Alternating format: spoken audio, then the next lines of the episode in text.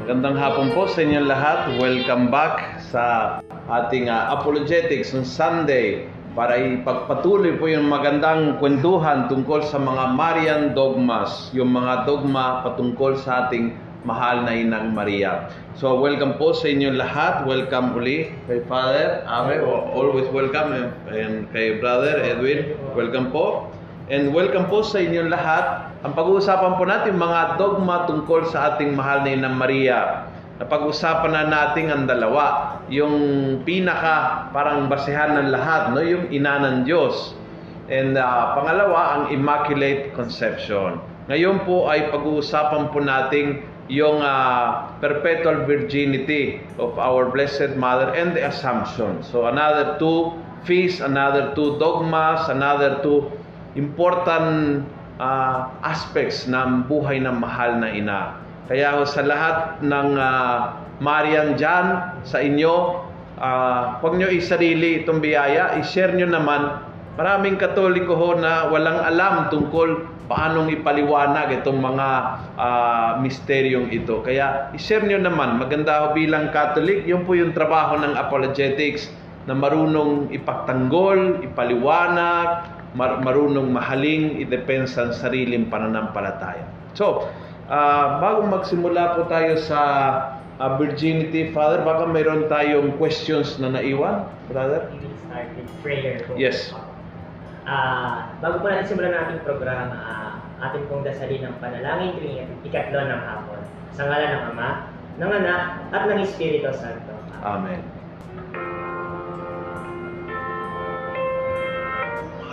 Jesus, subalit ang bukal ng buhay ay pumanaw para sa mga kapwa at ang karagatan ng awa ay pumukso para sa sanlibutan. Bukal ng buhay, walang hanggang awa ng Diyos, yakapin mo ang sangkatauhan at ipuso ang ganap ang iyong sarili para sa aming lahat. O banal na tubo at tubig na tumangin mula sa puso ni Jesus bilang bukal ng awa para sa aming lahat. Ay nananalig sa iyo, o banal na dugo at tubig na tumagoy mula sa puso ni Jesus bilang bukal ng awa para sa aming lahat. Ako ay nananalig sa iyo, o banal na dugo at tubig na tumagoy mula sa puso ni Jesus bilang bukal ng awa para sa aming lahat. Ako ay nananalig sa iyo. Panginoon, muli po kami nagpapasalamat sa pagkakataong ipinagkaloob niyo po sa amin sa hapong ito, at muli niyo po kami pinagtipon-tipon upang magsagawa po at iproklama ang kagandahan ng pananampalatayang Katoliko. Panginoon, hinihiling po namin ang inyong walang hanggang awa sa panahon po ng pandemya nito. Bigyan niyo po kami ng pag-asa, kalusugan at kagalingan, lalong-lalo na po sa mga may sakit. O Espiritu Santo, hinihiling namin ang inyong inspirasyon, Espiritu ng karunungan, kaalaman at pag-unawa. Tulungan niyo po kaming maging matagumpay ang misyon ito. Ito ay hinihiling po namin sa matamis na pangalan ni Jesus. Amen. Amen. Sa ngalan ng Ama, ng Anak, at ng Espiritu Santo. Amen. Good afternoon po. Good afternoon. Good afternoon. So yun po, uh, kaya po ng ating usual na tradition, sisimulan po natin ang programa sa pag-entertain po ng mga questions po natin sa ating pong previous na pro, na segment po, last week po. So, Father Abel, here is the first question. Ito po ay galing sa ating butihin, Father, na head ng Formation and Faith Ministry, si Dita Rufina po. Uh-huh. Ito po yung kanyang tanong. So, kilala-kilala po namin ito ni Father at uh-huh. Father. Ito po yung kanyang tanong. Good afternoon po. What does it mean, Father Abe, if nagpapakita po si Mama Mary in one place? Meron po ba siyang ibig o gusto mangyari sa lugar po na iyon? From Dita Rufina. Okay. Unang-una po sa lahat, yung biblical foundation ng pagpapakita ni Mama Mary ay yun din, yun din basehan no, ng kanyang dogma of the Assumption. No, yung Revelation chapter twelve verse one, na ang babae na nagsilang sa hari ng mga hari, na wala iba kundi ang ating Panginoong Jesucristo, no, ay iniakyat sa langit, na nakita siya, a great sign appeared in heaven. No, at nakita ang isang kanila-gilalas na tanda mula sa langit, isang babaeng nararamta ng araw, nakatungtong sa buwan at sa kanyang ulo ay may koronang labing dalawang bituin. Iyan actually is the fulfillment ng pangako ng Diyos sa lumang tipan na ang Birhen Maria at ang Panginoong Yesu Kristo ay ang siyang tanda na bigay ng Diyos para sa ating kaligtasan. Diba sabi, God Himself shall give you a sign. Ang Panginoong Diyos mismo magbibigay sa inyo ng tanda na isang birhen ang maglilihi at manganganak ng isang lalaki at tatawagin siyang Emmanuel. Alam natin, yan yung larawan ng perpetual health. Diba si Mama Mary, virgin, tapos karga-karga niya yung baby Jesus. No? Baby Jesus. Kaya mahal na mahal natin ang larawan ng perpetual health. Lahat ng Madonna and Child, napakamahal na mahal ng Katolik. Pangalawa sa Holy Cross, no, yan yung number one na tanda ng pagiging Katoliko natin, because ayon sa Diyos mismo, ayon sa mga propeta, yan ang, yan ang heavenly sign, yan ang makalangit na tanda ng ating kaligtasan. So kaya yung mahal na Birhen, may, hindi lang siya ordinaryong babae para sa atin, siya ang ina ng Diyos. At nirigalo din siya sa atin ni Jesus bilang ating ina. Doon nga sa paanan ng krus, yung John chapter nineteen, verse twenty-six to twenty-seven. Anak, haya ng iyong ina. No? Ina, haya na yung, ang iyong anak. So kaya si Mama Mary, bilang spiritual mother, yung kaya yung new Eve nga, diba si Eva, yung unang ina ng, ng mundong makasalanan, ng sanlibutan. Ang ina ng simbahan, ang ina ng mga beloved disciples, ay ang Birhen Maria bilang spiritual mother ng New Covenant ng Church. May obligation si Mama Mary na protektahan ang kanyang mga anak, no, kapag nasa pag-anib. So, pag-iingat po tayo kasi maraming apparitions. Mm, yes. At marami sa mga apparitions na nagkiklaim ng apparitions, peke. Mm. Okay, kagaya sa Agoo, mga ganon. Mm. Tapos meron pa daw sa Amsterdam ba yun? Mm-hmm. Oo, na dineclare ng Vatican na with, de with definite stand, mm-hmm, no, na, na yung Our Lady of All Nations, no, na yan ay definitive na daw na, mm-hmm, na, na walang apparition na nangyari. Mm-hmm. No? Kasi merong statement doon na the Holy Spirit who was once was Mary, no, very questionable. Na, oo, na mga theologian. Kaya may mga tao na declare na si Mama Mary daw ay Diyos dahil siya yung Holy Spirit na nag-incarnate, ah, which is not true. Ah, hindi yan turo na... Gulo pala. Oo, hindi yan turo na heretical po yun. Oh. Oh, pero yung mga tunay, ano, inaaprubahan ng, ng simbahan, pinibigay naman ni Mama Mary yung reason bakit siya nagpakita. Kaya mm. I just give you three example. Sa Guadalupe, nung panahon na yun, Ah, yung mga Aztec sumasamba sa Diyos-Diyosan na Kukulkan, no? Kukulkan, na, na nag-aalay ng human sacrifice. At napakalakas ng kanilang hatak sa mga tao, hindi ba convert-convert yung mga Aztecs. Kaya yung bishop ng lugar, si Bishop Zumárraga, nagdasal sa mahal na Birhen na tulungan siya to convert the, the Aztecs to the true faith.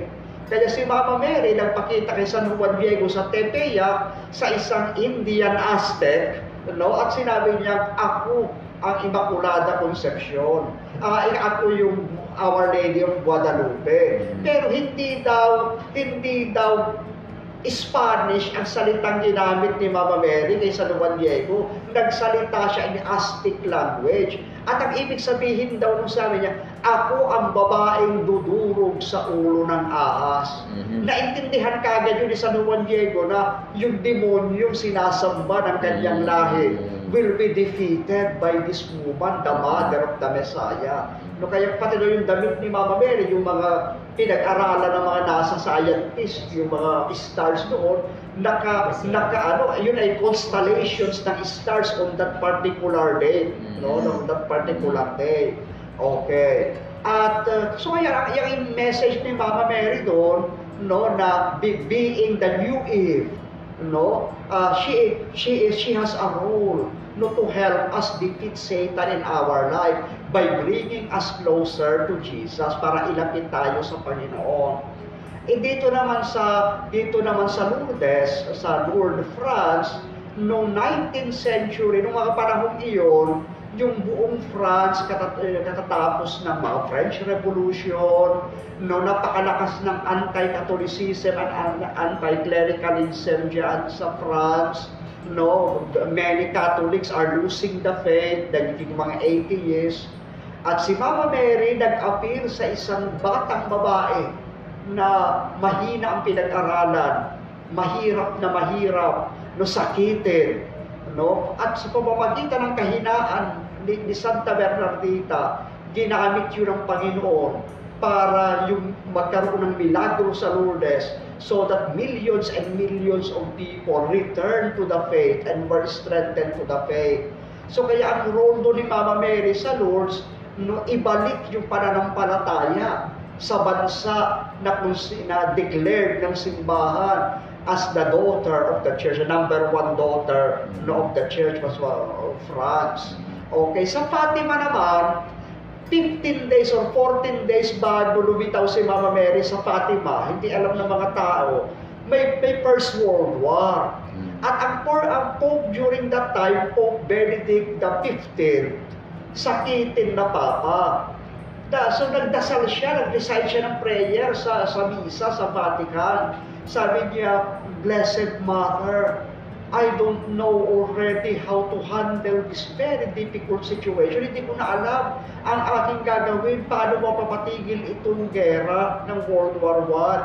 Okay, kaya humihingi ako ng tulong sa iyo, please tulungan mo ako. Bumaba ka, tulungan mo ako, help me not to put an end to this war. And few days later, the Blessed Virgin nag-appear sa tatlong bata sa Fatima. Sinasabi niya na the war will be about to end. Pero kapag ang mga tao hindi nagtuloy sa kanilang pagsisisi, may isa pang gera na darating na mas matindi pa sa una. Pag nakita ninyo yung liwanag sa langit, sabi niya, yung Aurora Borealis, nagkaroon niya ng Aurora Borealis, no, pero, uh, that time, nung magkakaroon ng tanda na may nasusunod pandikmaan. Kaya ang message ng Fatima, repent and pray. Kung na yan dito, Father, may tanong si Randy. Good afternoon po, Father. Tanong ko lang kung bakit pinakita ni Mama Mary sa mga bata ng Fatima ang itsura ng impyerno. Okay, unang-una sa lahat, noong panahon yun, karugtong pa rin yun na, na, ng paglakas ng modernism, liberalism, atheism.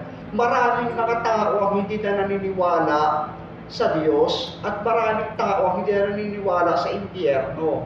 At dahil din doon, maraming mga tao na hindi na naniniwala sa kasalanan. Mm-hmm. So Mama Mary gave the vision of hell to remind all of us, no, that there is indeed the justice of God, that there are people who are suffering, no, kasi may mga theologian na nagsasabi na napakabait ng Diyos, kaya dahil dyan, wala nang impyerno. Oo. Kaya ang Diyos talagang mabait. Mm-hmm. Pero totoo din naman, may masasamang tao na ayaw magpakabuti, na gumagawa ng masama. Okay, so God is God of love, mm-hmm, but He is also the God of justice. Tatanggapin natin ang epekto ng ating sariling gawa. Kasi hindi naman ang Diyos ang parurusahan, mm-hmm, kasi siya ay mabuti. Tayo yung, mm-hmm, tayo yung gumawa noon. So kaya si Mama Mary is reminding us, no, the importance of repentance, uh, trust and love of God. At pagkatapos ay ang ating pagsusumikap na iwasan ng masama at gawin ang mabuti. So Mama Mary doesn't give new doctrines. Mm-hmm. Hindi siya nagbibigay ng new revelation. She was only echoing, mm-hmm, what the Lord Jesus and the apostles had already told us. No, sinasabi niya, pinapaalala niya lang sa atin yung turo mismo ng Panginoon na dapat tayong magsisi at dapat tayong magbagong buhay. Father, may tanong dito si Charlie. Tanong ko lang po, may doktrina po ba uh, ang inang simbahan na si San Juan Bautista ay Immaculada Conception din po? Ah, hindi. Mama Mary, ay si Mama Mary ang kaisa-isang Immaculada Conception. No, sa dapat bago pa ipaglihi ang Mama Mary, pinangako na ng God the Father doon sa Genesis three fifteen. No, that she will be no, yung yung ina ng Mesiyas, yung babaeng mag yung may binhi na dudurog sa ulo ng ahas, ay laging kaaway ni Satanas, laging kaaway ng ng ng ano no ng na ng, ng ahas na nanloloko sa buong sanlibutan na si Satanas nga. Okay, ang ayon sa turo ng mga fathers of the church natin, si Saint John the Baptist was sanctified. No, meron siyang original sin, but he was sanctified by the Lord Jesus nung siya ay binati ni Mama Mary during the visitation. Mm-hmm. No, so when Mama Mary No, kaya sumayaw siya ng kaya tuwa. Sumayaw siya sa tuwa. Sa tiyan ng nanay yes. niya. Oo. O, yung oras na yun, ang mahal na Birhen ay bumabati sa, kay Santa Isabel. Kay Santa oh. Isabel. Pero si Jesus, at that moment, he was also cleansing the original sin. Siyang una na nakakakilala actually kay Kristo, no? Yes. Nagpakilala all the way, but siyang una, siyang una. Yes. Wala pang, wala pa. Ni Mama Mary ay uh, hindi hindi pa naramdaman uh, kasi Jesus was uh, days in yes. her womb. Talagang naramdaman ni Juan Bautista. Yes. Mm-hmm.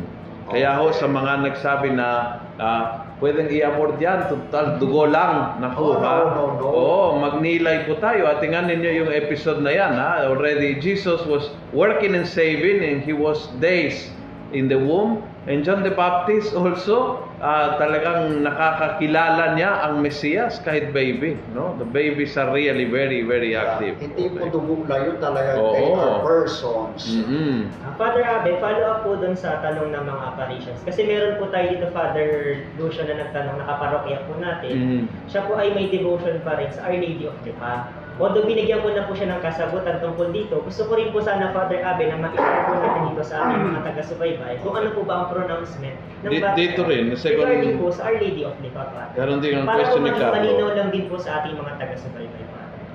Sama ko yung question ni Carlo dito, ano ang view nyo sa uh, Mary Mediatrix of Holger? Okay, unang-una muna, doon sa apparition of Lipa, nagdesisyon na yung Vatican, yung Holy See. At pag sinabi natin Holy See, hindi lang kung anong departamento ng Holy See, yung Sacred Congregation for the Doctrine of the Faith. Okay. Na yung lipa, uh, yung alleged lipa apparition ay hindi supernatural in nature. Ibig sabihin, walang apparition na naganap, definitively. Panahon pa yan ni Pope Pius the twelfth. Ngayon, no, later on, may bishop tayo, no, si Ar may isa tayo arsobispo ng Lipa, no, na uh, trinay niya na i-ano yan, na, na i-revive yun, oh. i-revive yun, na investigahan uli, et cetera. But once again, the Holy See stopped it and declared na hindi. No, the, the, the decision stands. Kaya ang official stand ng Simbahan Katoliko, walang apparition ng Lipa. Now, however, yung devotion sa Our Lady Mediatrix of All Graces can continue. Kasi yan namang doctrine ng Mary as Mediatrix of All Grace, hindi naman niya nakadepende lang sa apparition ng Lipa. Correct. Yan ay nakadepende sa Marian Doctrines. Nandiyan yan actually sa Lumen Gentium, sa last chapter ng Lumen Gentium, no, the dogmatic constitution of the church. Okay, ang last chapter nung dedicated kay Mama Mary. Ah, kasi ang sabi ng simbahan natin, dahil si Mama Mary ang dinaanan, no, ng Panginoon sa kanyang pagparito sa lupa, Jesus is our Savior and Redeemer. So all graces that flowed from Jesus passed through Mary. Okay. Kaya, ibig sabihin ng Mediatrix, siya, naging, siya yung naging daanan, yung vessel of grace, mm-hmm. no? Vessel of the of divine grace na walang iba kundi ang ating Panginoong Jesucristo. At isa pa, yung John chapter two, di ba, yung first miracle ni Jesus, naganap through the intervention ni Mama Mary. That, because it was the first miracle. Yan ang first ministerial act ni Jesus. Lahat ng mga consequent actions ni Jesus nagtaganap through the intervention ni Mama Mary, through Mary. Halimbawa, no, kung hindi si Jesus nag-miracle at that time, maaring late ang salvation, may late ang crucifixion and resurrection. Diba? Malilate din ang foundation ng church. Malilate din ang pagbibigay ni Jesus ng sacrament of baptism, ng Holy Eucharist, ng confession, ng priesthood. Kaya all these things pass through Mary because Jesus no pass through the Blessed Virgin Mary. Kaya sa mga deboto, focus, no? Focus kay Ma'am Mary ang deposyon, hindi sa aparisyon, sa milagro, sa, sa bidente, sa nakakita. Hindi ho yun ang importante, no? And bilang Katoliko, ang, ang aking payo, no? Uh, may, may kasabihan sa simbahan, sentire cum ecclesia, filled with the church. Don't, Don't feel na mas matalino ko kaysa buong simbahan. Ang simbahan talaga takes time na pinag-aralan yung mga ganito. Naglagay po ng mga uh, theologians, ng mga obispo, at umabot sa Holy Father pa, for decision. Itong mga bagay. Kaya huwag tayong mag-isip na mas, parang ano, mas, mas uh, wise, mas matalino, mas may alam kaysa simbahan. Yung inang simbahan talaga takes very seriously our faith. But I, I think the whole point is focus hindi sa sa milagro, sa aparisyon, sa na, nakakita ng pangitain, kundi kay Mama Mary at ang mensahe na ay nothing new. It's always a reminder, no? Iyon ang mahalaga. Minsan nawawala po tayo sa mga extraordinary, mga tanda, mga himala, uh, mga uh, nakita o sinabi ng, ng nakakita. At nakalimutan po natin na ang sentro yung mensahe. Kaya ho nagpakita ang mahal na ina. Okay. Uh, I think we should go already to the virginity. No? Oh, oh, oh. So, uh, ano ang pinaniniwalaan sa dogmang ito?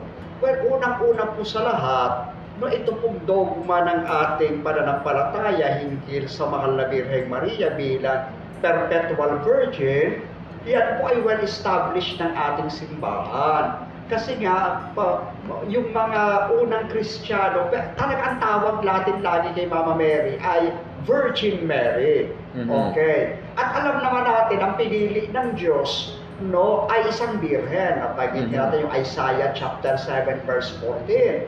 Yan po dapat ay memoryado na nating mga Katoliko. Parang Luke one twenty, yung Hail full of grace, Hail highly favored of God. No, dapat nasa puso na natin yan. Ah, sabi kayo, ano, ang God himself, ang Diyos mismo, ang magbibigay ng tanda. Ah, isang birhen, ang maglilihi at manganganak na isang lalaki at tatawagin siyang Emmanuel.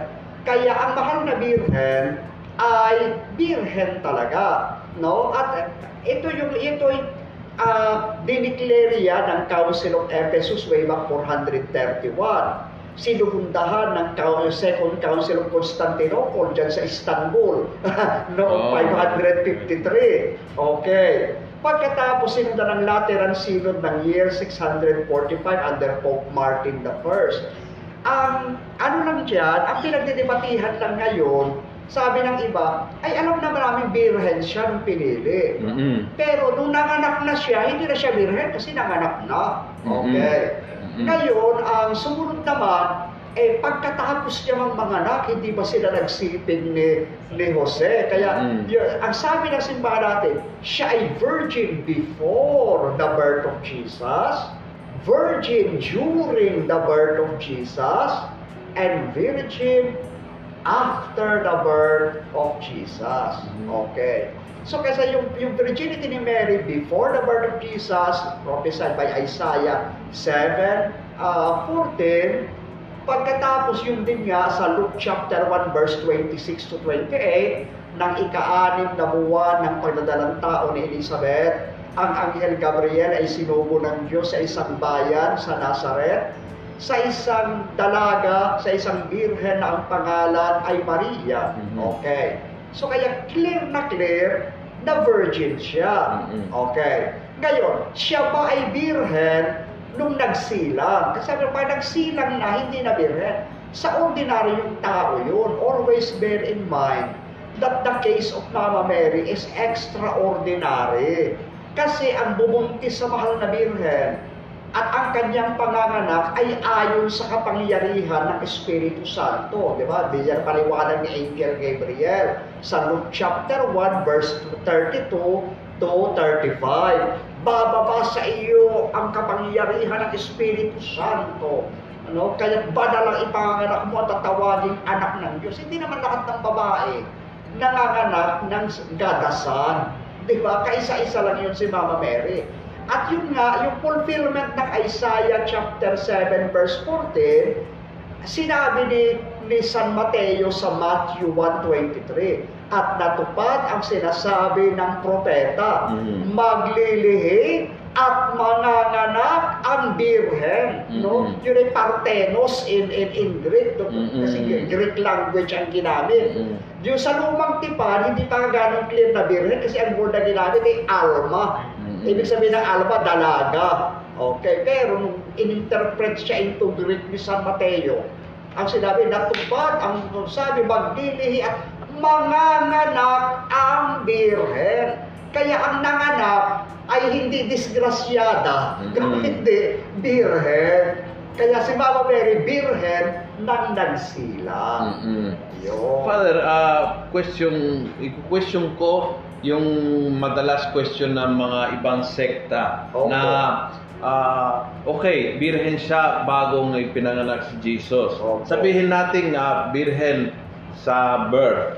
Okay. Pero sabi sa Biblia na mga kapatid ni Jesus. So, uh, they, they interpret na ibig sabihin na nakaroon si Mama Mary at si Jose ng iba't ibang anak. Kaya si Jesus ay makaroon ng mga kapatid. How do we explain that? Well, unang-una po sa lahat, lagi natin tatandaan na isa sa tit- divine titles ni Jesus, ito ha, divine titles. John chapter one verse eighteen, no? Na, na si Kristo ay bugtong na anak, mm-hmm. the only begotten Son, mm-hmm. no? So, the only begotten Son in heaven, only begotten Son of the Father, correct? Mm-hmm. Kung siya ay only begotten Son of God, kabastusan na dito sa lupa, hindi siya only begotten Son, mm-hmm. kasi divine title niya yun. Mm-hmm. Kung si Kristo may kapatid dito sa lupa, wasak ang kanyang pagiging only begotten Son, oh. kaysa isang bugtong na anak. Oh, oh. Only, okay. on, only begotten kay tatay, kay nanay, hindi. Ay, hindi. Ay, talaga taliwas yun. Oh, oh. At lalo na yung tatay niya, no, strictly speaking, no, ay God the Father. Correct. Okay. Yun ay eternal. Mm-hmm. No, hindi naman physical ang fatherhood ng God the Father, mm-hmm. kung hindi eternal and divine. Mm-hmm. Absolute yun. No, unchangeable yun. Kaya dapat igalang yun dito sa lupa. Okay. Yung mga sinasabing kapatid ng ating Panginoong Jesus, lagi po natin tatandaan yung New Testament na isulat hindi po sa wikang Tagalog. Iyan ay naisulat sa wikang Griego. At ang word na ginamit ay adelphoi, plural, no? The, the brothers and sisters of the Lord, adelphoi. Okay. Ngayon ay adelphos yung singular. Yung salitang adelphoi, maraming kahulugan yan sa Greek. Hindi lang yan sa biological brothers and sisters. Pinsan. It also refers sa pinsan, oh, at kamag-anak. Anong group natin dyan? Ito, Biblia po yung sasagot. Dito po sa Romans chapter nine verse three. Pakipasa na, Brother uh, Edwin. Yes, Romans chapter nine verse three. Kasi San Pablo po na papaliwanag niya. Romans chapter nine verse three. Ito po ang ating mababasa. Sapagkat ako'y makapagnanasa na ako man ya'y itakwil mula kay Kristo dahil sa aking mga kapatid na aking mga kamag-anak ayon sa laman. Ayan. So sabi, ng, sabi ni Saint Paul, sabi niya, ako man ay pwedeng maaari itakwil para sa aking mga kapatid.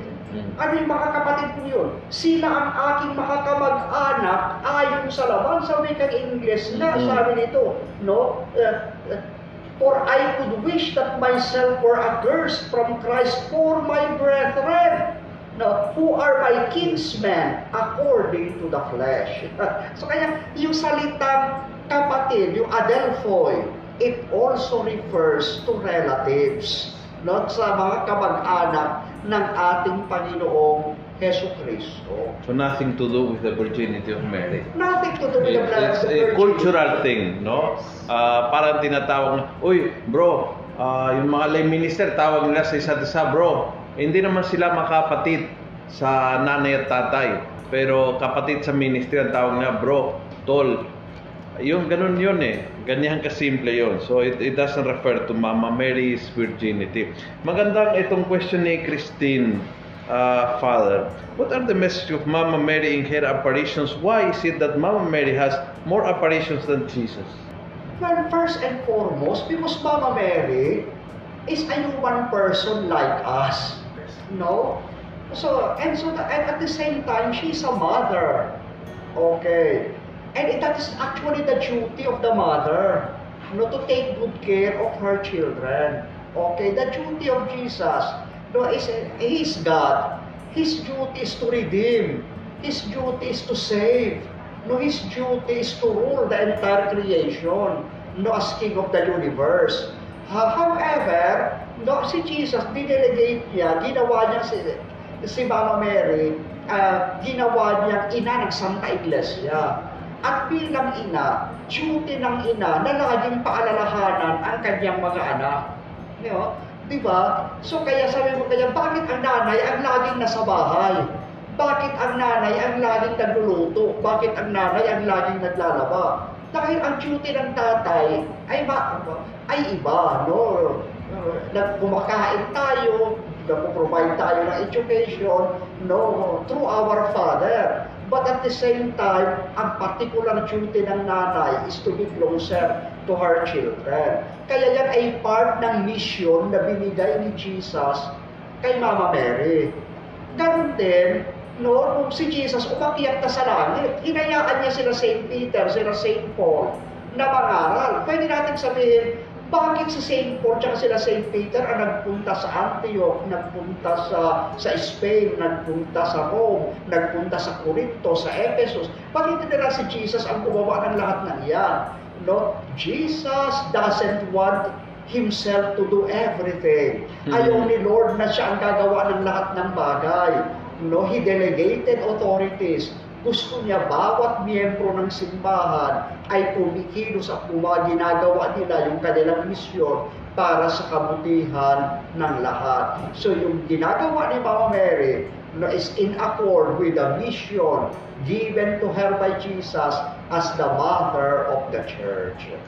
Uh, sabi ni, tanong ni Roy, sa original Greek po ng Luke one twenty-eight, kasama po sa angelic salutation yung blessed are you among women. Sa English translation po, bakit ino-omit itong huling phrase na ito na binikas ni Angel Gabriel? Sa verse forty-two na lang po ito mabanggit yung pagsambit ni Elizabeth.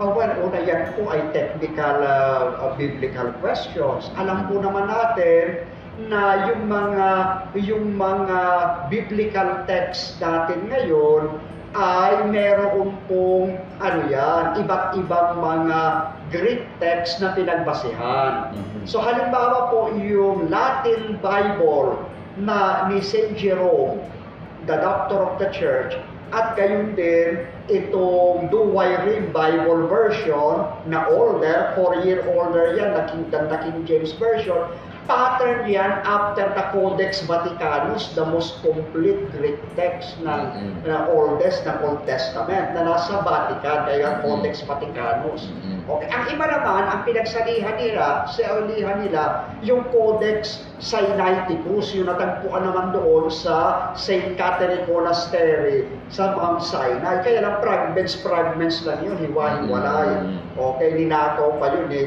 Diskendor from the Sinai Monastery, pinagbili sa Russia at pinagbili sa London. Kaya nasa London Museum siya ngayon. Pero iba naman ang pinagbasihan ay ang Codex Alexandrinus na sa Alexandria naman natagpuan. Tsaka may, may yung mga Greek text, meron po, merong Textus Receptus, mga ganyan.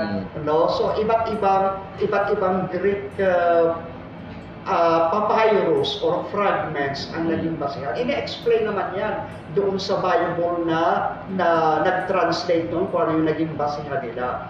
At merong iba naman, binibase nila yan sa common, sa common ano, no, opinion, yung majority opinion ng mga biblical scholars today.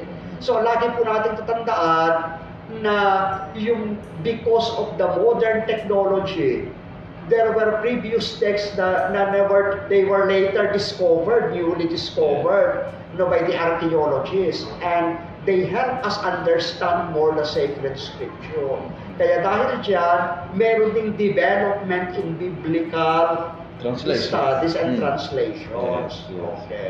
Uh, interesting itong question ni Randy, Father. Father, tanong ko lang po, kung may unang pamilya si Saint Joseph bago po niyang uh, Uh, pinagutan si Mama Mary. Kasi po dati sinabi kay Jesus, ayan dyan ang ina, ang iyong ina at mga kapatid. Okay. Yun nga, yung salitang kapatid nga doon, it doesn't mean na yun ay mga anak ni Saint Joseph. Parang sinabi po that they are children of Saint Joseph. Mm-hmm. Wala rin sinabi na they are biological children mm-hmm. of Mama Mary. They could be relatives of the Blessed Virgin Mary. Actually, if if they were brothers, should be andyan yung mga anak ni Jose. Yes. That that that will be the the way of referring brothers of Jesus. Probably without knowing that uh, Jesus was not the son of Joseph but of God the Father, no? But people would talk like that. Kung akala nila na kapatid talaga yung yung pagkaintindi natin ng kapatid, they would refer as Uh, andyan uh, si Maria at yung mga anak ni Jose. But they didn't say that. So yeah. that, that was the real term of uh, brother, no? Yung anak ni at nabanggit yung pangalan ng tatay. Yeah, tungkol po naman doon kay Saint Joseph, kung siya ay may pangalan before, yan ay, the, yan ay theological opinion lang. Opinion lang yan. Dalawa po yung opinion dyan. Mm -hmm. Yung unang-una dyan, na si Saint Joseph may dating mga anak sa unang asawa, tapos patanda na siya na napangasawa ng mahal na Birhen. Mm -hmm. Ang duty niya naman talaga ay not to have sex with Mama Mary, but rather maging protector ng, ng, ano, ng, ng vow of virginity of the mm -hmm. Blessed Virgin Mary. Ngayon, pero, yung, yung, on the other side, meron din mga mga L o ano no, early Christians na nagsasabi na si Saint Joseph was a young man. Yes. And Mama Mary was also a young man. But both of them had a vow of virginity. Mm-hmm. How, uh, no, celibacy for Saint Joseph. I, I rather tend to believe that he was young. Yeah. Kasi yeah. Nag, uh, naglakad sila papuntang Ehipto. That was a very strenuous... Yes. Uh, Uh, papuntang Bethlehem already was difficult, no? And uh, but papuntang Ehipto was very strenuous. Kung matanda siya, mahirapan siya. siya. Baka hindi siya makabalik. Oh, sa init so, palag. Opo, opo. Uh, ito, uh, Father, ito is a typical question ito ng mga Katoliko at tinatanong ng ibang sekta sa Katoliko. Father, ang tanong ng ibang religion, bakit daw ang dasal natin ay Aba, Ginoong Maria? E babae po si Maria, ang Ginoo po ay lalaki. Okay, unang-una po sa lahat, yan pong salitang Aba, Ginoong Maria, hindi kinumpos during this time na modern Filipino language. It was composed by uh, uh, by by the early by the early Catholics, no, way back sixteenth century, na using old Tagalog, no, lumang parang Shakespearean Tagalog, balagtasan ng Tagalog. Lagi po natin natanong yung salitang yung salitang Ginoo, no, sa Tagalog ng ng sixteenth century. Mm. Yan ay hindi exclusive sa lalaki. Oh, oh. Yan actually refers Mahalika, to no? yan, yan it refers to women. Mm. Yan ay ladies. Mm -hmm. Okay. Kaya pag binasa ninyo yung sulat ni Rizal sa mga babaeng taga-Malolos, mm -hmm. ang opening statement niya sa mga ginoong taga-Malolos. Mm -hmm. Okay. So kaya ibig sabihin yung paninira sa atin ay hindi nila alam no yung history oh, oh. of the Filipino language. Oo. Oh, oh. Siguro Father kasi naabutan na po nila yung modern Filipino language. Yes. Oo. Oh, oh, oh, oh. Yes. All right. So, tuloy po. Okay. At doon po naman sa mga nagsasabi, no, na eh kasi, di ba sabi, binabanggit sa Biblia, sabi hindi ba dito sa Matthew twenty-seven fifty-six. So sabi niya, sabi niyang ganyan, uh, sa Matthew thirteen fifty-five, pakibasa Brother uh, Edwin. Kasi yan ang lagi yan ang kinuko. Ah, Mateo thirteen fifty-five. Hindi baga ito ang anak ng anluwagi? Hindi baga tinatawag na Maria ang kanyang ina? at Santiago at Jose at Simon at Judas ang kanyang mga kapatid. Ayan. Okay, so may binanggit na pangalan kung sino sinasabing mga kapatid daw ng Panginoon. Uh-oh. Actually, sa Bible din binanggit kung sanay ng, ng ilan siya. Uh-oh. Pero Mary din ang pangalan. Pero hindi siya si Mama Mary na ina ni Jesus, kasama siya ni Mama Mary doon sa paanan ng krus, kasama ni Maria Magdalena. Uh-oh. Matthew twenty-seven fifty-six, pakibasa Brother uh, Edwin. Matthew twenty-seven fifty-six. Nasa mga yaon ay si Maria Magdalena at si Maria na ina ni Santiago at ni Jose at ang ina ng mga anak ni Zebedeo. Ayan. Mukhang nagkaroon ng dalawang ina itong mga yeah, ito. Nagkaroon sila ng dalawang ina. Oh. Okay, at nandun daw yan sa paanan ng krus. Oh. Ayun, later on... So, when... obviously din kamag-anak o yeah, close. They were close. Nandun si Mama Mary, nandun oh, si, Maria, si Mary Magdalene. Tapos pinangalanan kung sino yung asawa ng isa pang Maria na nanay ng mga iyan. Pakibasa ang... Pakibasa ang... Pakibasa ang... John chapter nineteen verse twenty-five. John chapter nineteen verse twenty-five. Ang mga bagay niyang ito ay ginawa ng mga kawan. Natapwat ng katayo sa piling ng krus ni Jesus ang kanyang ina at ang kapatid ng kanyang ina na si Maria na asawa ni Cleopas. Ayun! At si Maria Magdalena. O, kapatid ng ina ni Jesus, kapatid ng ina ni Maria, na Maria rin ang pangalan, na asawa ni Cleopas. Na Cleopas. So, may isa pang Santiago na sinasabi ni Saint Paul na kapatid ng Panginoon. Mm-hmm. Pero apostol. Ito po sa Galatians chapter one verse nineteen. Pakibasa mga kapatid. Galatians chapter one verse nineteen. Kaya na may nagbibiro po, sabi ganyan eh, ano, yun daw aso na maraming batik-batik, Dalmatian. Ano naman daw yung aso na maraming galis? Galatian. Okay, Galatians one nineteen.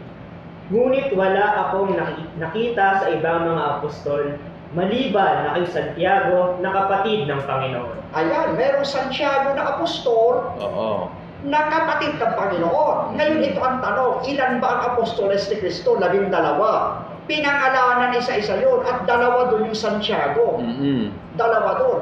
Ang, ang swerte, nabanggit ang mga tatay. Ang tatay ng dalawang Santiago. Hindi ko siya.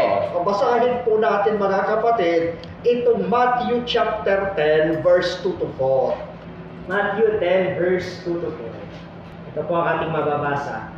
Ang mga pangalan nga ng labindalawang apostol ay ito. Ang una ay si Simon na tinawag na Pedro at si Andres na kanyang kapatid. Si Santiago na anak ni Zebedeo. Ayan, Santiago na isa. Anak ni Zebedeo. X na kagad. X na yan. Tanggal. Oo, isa na lang. Kanyang kapatid na si Juan. Si Felipe at si Bartolome. Si Tomas at si Mateo na naniningil ng buwis. Si Santiago na anak ni Alpheo at si Tadeo. Ayun. Al Santiago na anak ni Alpheo. So wala na, tira. Tapos na. Tapos ang boxing. Ay, sinasabing kapatid ng Panginoon, yung isa anak ni Zebedeo, yung isa naman anak ni Alpheo. Ibig sabihin, kamag-anak ni Jesus, si Alpheo, kamag-anak ni Santiago na iyan. Ito ang sasabihin ko sa inyo, no? Kung, kung, kung naging question ninyo, kung kayo ay nagtatanong, nagduda, bakit kapatid ni Jesus ito? Yun po ay uh, normal na question at maganda ho na itinanong. Now, kung mayroong mayroong nagturo sa inyo, kung mayroon pong uh, talagang uh, religious leader na nagturo sa inyo na ang Panginoon ay may kapatid, yan ay ignorance. Kaya mag-ingat kayo, matuto mula sa mga ignorante sa Scripture. Uh, kasi kung hindi mo alam, dahil hindi mo alam at tinanong, normal po yon. Pero ang isang tao na nagturo ng Biblia na hindi alam na ang tawag noon ay kapatid sa mga close na kamag-anak, yun ay ignorance. So, mahirap pong magpakatiwala ang sariling kaluluwa sa isang tao na mismo yung tinuturo, hindi alam. No? Kaya mag-ingat po tayo dyan. Sabi ni Rod, sana all ganito ang mga pare. Hanggang ngayon, ginagamit pa rin yan. Tulad ng asawa sa Tagalog, ang tawag sa lalaki, asawa sa babae, asawa rin. Senador, pareho din ginagamit sa babae at lalaki. Yon, referring to Ginoo, no? Yes. These are yung mga neutral kumbaga, no? Yes. Tinatanong din po dyan, Father, yung Tagalog po ng Hail Holy Queen po, eh. Bakit daw po hari si Inang Maria po doon sa Hail Holy Queen? The same din. Oh, the same din. Kasi yung, yung, yung term na, na hari, yes, no? Mm. Na, bahaghari. Hindi ibig sabihin lalaki lang yung, balalaki lang yung rainbow. Oh. Actually, neuter nga yun. Oh. Diba? So, oh. Ah, yung lingwahe po kasi mga kapatid, may kasaysayan and may development din yan. Nung kalimang ba, nagbasa ka ng modern English, ibang-iba yan kaysa sa Shakespearean English, kaysa sa English, American English and British English.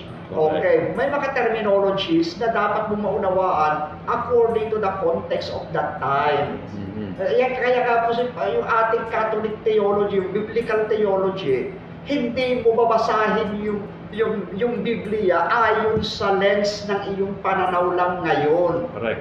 Oh, yung message, yes.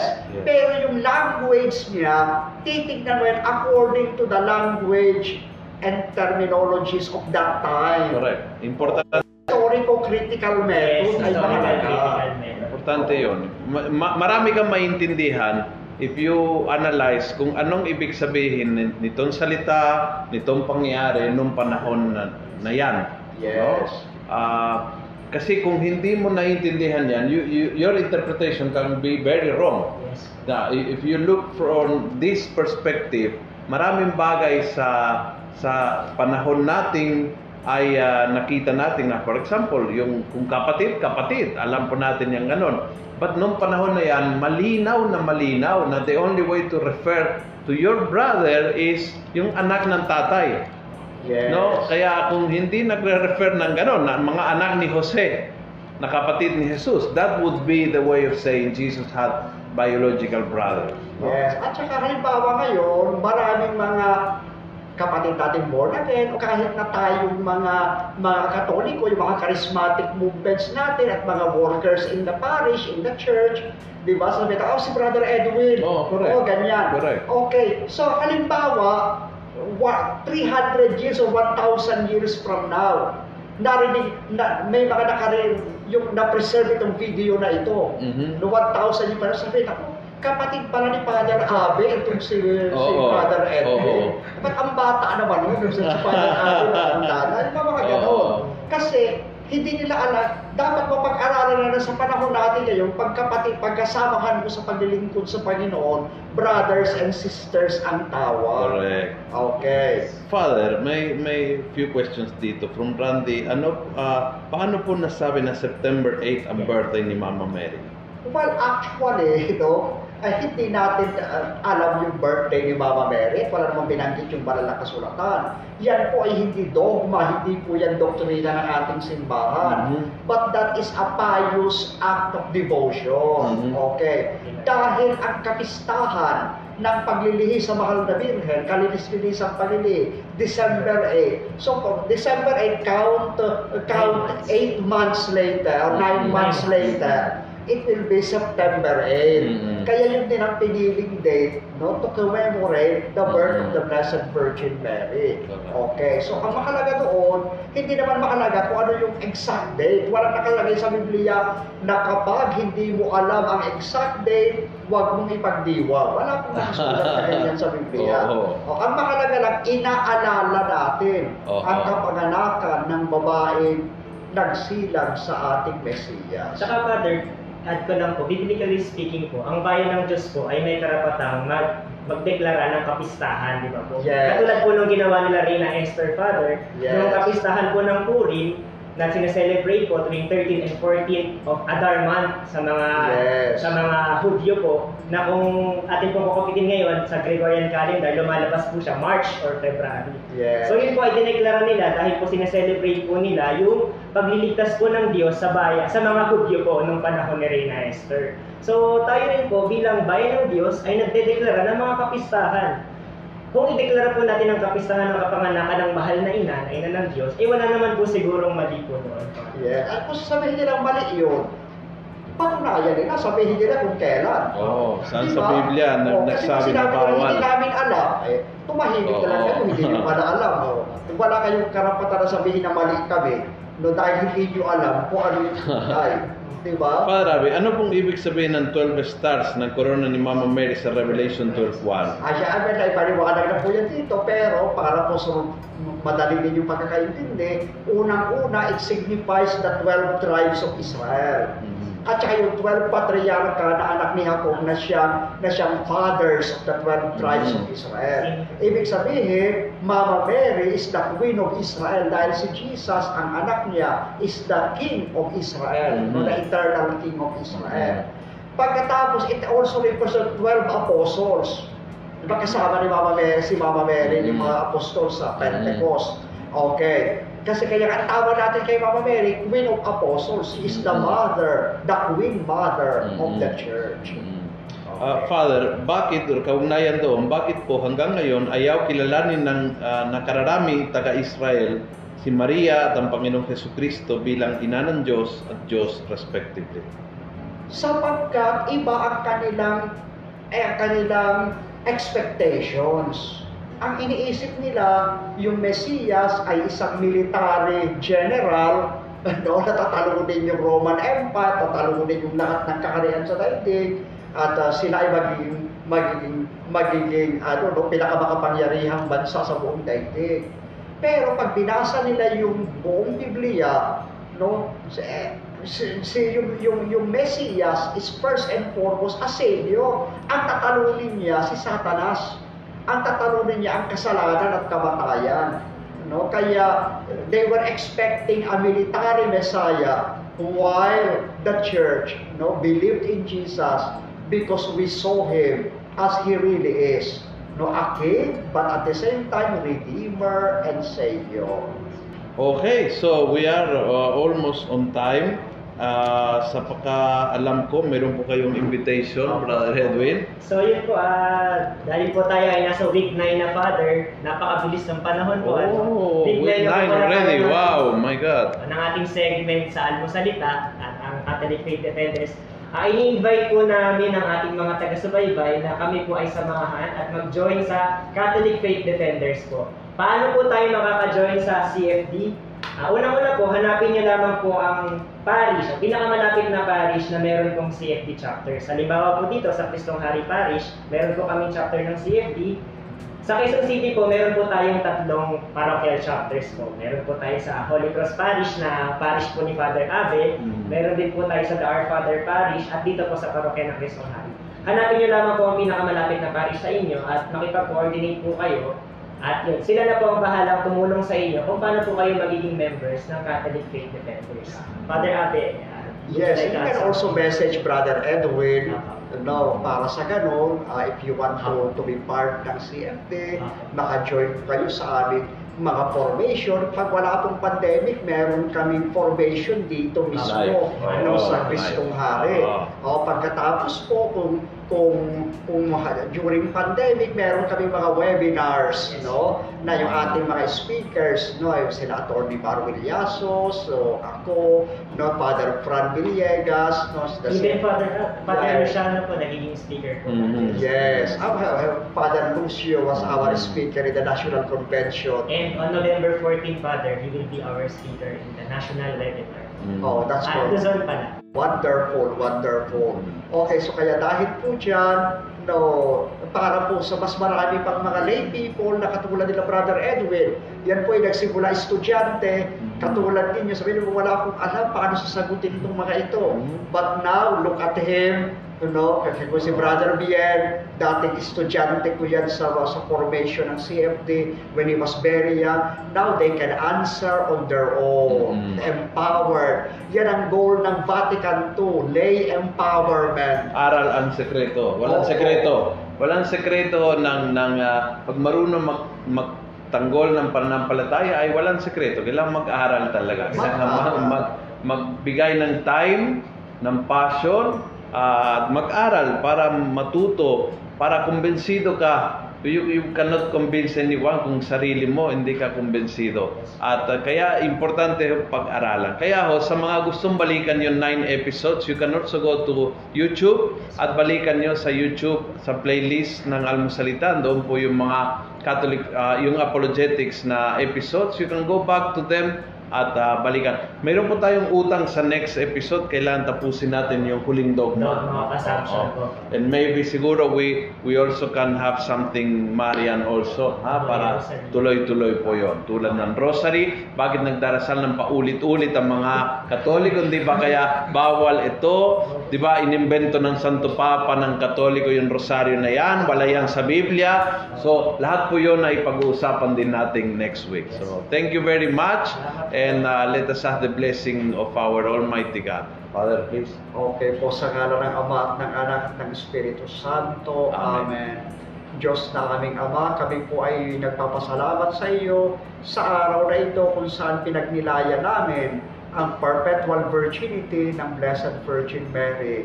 Sa oras pong ito, kami ay nagpapasalamat sa wisdom and knowledge you have given us uh, through the Holy Spirit. Nawa, Panginoon, ang mga kaalaman ito, ang mensahe ng salita ng Diyos ay tumilo sa aming puso. At katulad ni Mama Mary, dapat tanggapin namin ito sa aming mga puso at maibahagi din namin sa iba. Sa panahon ito ng pandemic, Lord, tinataas namin sa iyo ang aming kaligtasan. Tulungan mo po kami, protektahan mo po kami, iadya mo po kami. Pagalingin mo po sana mga kapatid naming may sakit. Palakasin mo po ang aming mga doktor at mga nurses. Bigyan mo ng liwanag ang isip ng aming mga sayantipiko na matuklasan na ang kinakailangang vaksin. Nuhipuin mo po ang puso ng mga leader ng aming pamahalaan at ng buong daigdig, ng pamahalaan ng buong daigdig, para kumilos sila, para talaga sa kabutihan ng mga may hirap, ng mga kapuspalan at mga nangangailangan. Hinihiling namin sa iyo, Panginoon, nanawa ang mahal na Birheng Maria na iniregalo sa amin ng Panginoong Yesus sa krus bilang aming ina ay ang aming maging intercessor, no, in heaven. Nawa tulungan niya kami at gawayan, no, sa, aming, sa panahon na ito ng paghihirap, no, at, at uh, pandemya. Nawa through the intercession of the Blessed Virgin Mary, mapawid na, no, ang coronavirus upang makapabuhay sa kapayapaan ang buong sandaigdigan. Hinihiling namin ito sa pamamagitan ni Kristo, kasama mo at ng Espiritu Santo, magpasawalang hanggan. Amen. Amen. Sa ngalan ng Ama, ng Anak, ng Espiritu Santo. Amen. Salamat po, and good afternoon. See you next week. Bye-bye.